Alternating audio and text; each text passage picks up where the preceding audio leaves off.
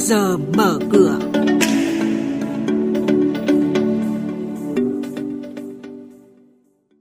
Thưa quý vị, thưa các bạn, dòng vốn ngoại vào thị trường Việt Nam qua kênh chứng khoán và kiều hối đều tăng mạnh trong 6 tháng đầu năm. Nhận định của chuyên gia phân tích về diễn biến đáng chú ý trên thị trường hàng hóa thế giới. Những thông tin này và một số hoạt động giao dịch đáng chú ý khác sẽ được biên tập viên Xuân Lan và Bá Toàn cập nhật cùng quý vị và các bạn trong bản tin trước giờ mở cửa ngày hôm nay. Thưa quý vị và các bạn, thông tin đáng chú ý đối với các doanh nghiệp vừa và nhỏ đang tìm kiếm nguồn tín dụng xanh. Công ty tài chính quốc tế sẽ cung cấp khoản cho vay dài hạn trị giá 100 triệu đô la Mỹ cho ngân hàng Phương Đông OCB.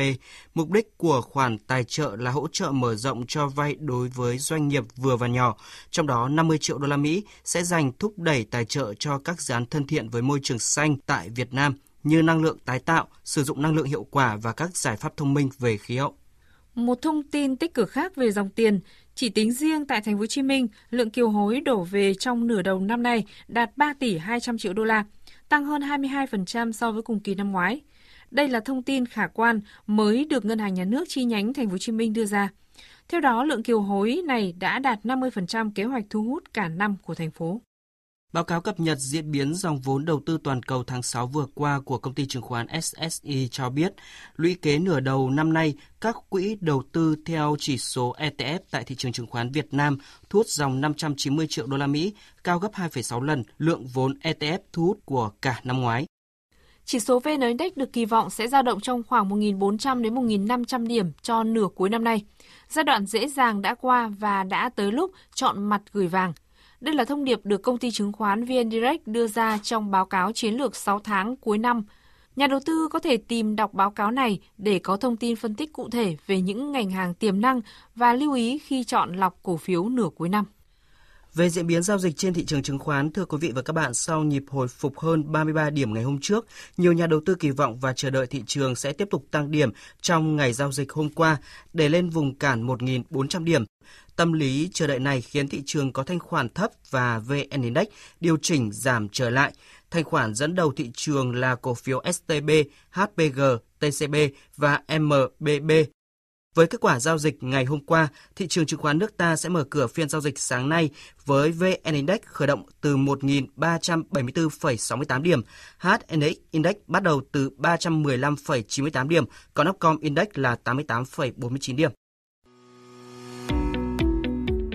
Quý thính giả đang nghe chuyên mục Trước giờ mở cửa phát sóng trên kênh Thời sự VV1 từ thứ 2 đến thứ 6 hàng tuần trong theo dòng Thời sự sáng.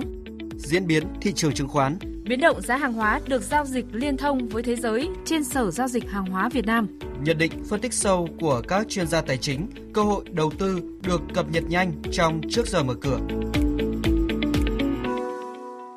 Thưa quý vị và các bạn, tiếp theo sẽ là các thông tin cập nhật về thị trường hàng hóa đang được giao dịch liên thông với thế giới tại Sở Giao dịch Hàng hóa Việt Nam MXV. Chúng ta cùng nghe nhận định của bà Phạm Vũ Thủy Tiên, chuyên gia phân tích thị trường của Sở Giao dịch Hàng hóa Việt Nam. Thưa bà, xin bà cho biết diễn biến của nhóm các mặt hàng kim loại trong phiên giao dịch hôm qua. Thị trường kim loại quý không có quá nhiều biến động trong phiên hôm qua. Giá của cả hai mặt hàng là bạc và bạch kim đều à, tăng nhẹ vào đầu phiên, nhưng rồi đóng cửa gần như không đổi so với phiên trước đó. Cả hai mặt hàng vẫn đang ở trong xu thế đi ngang khi mà gần đây thị trường thiếu vắng các tin tức cơ bản có khả năng hỗ trợ cho giá. Vâng, vậy theo bà, những yếu tố chính nào đã tác động đến đà tăng của nhóm hàng kim loại quý trong thời gian gần đây? Trong biên bản họp mới nhất của Ủy ban thị trường mở Liên bang Mỹ thì chính sách tiền tệ nới lỏng vẫn được phép duy trì. Theo tôi, trong bối cảnh thị trường lao động vẫn chưa phục hồi như kỳ vọng, cùng với đó là biến chủng Delta đang lây lan mạnh mẽ trên toàn cầu, có thể đe dọa những thành quả phục hồi của nền kinh tế, thì ờ, Fed sẽ không vội vã tăng lãi suất và mối lo ngại lạm phát cũng sẽ quay trở lại thị trường. Chưa kể đến việc thị trường chứng khoán Mỹ đang có dấu hiệu điều chỉnh sau nhiều phiên liên tiếp lập đỉnh mới.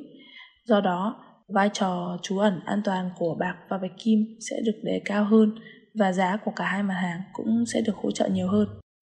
Vâng, xin cảm ơn bà với những thông tin và nhận định vừa rồi.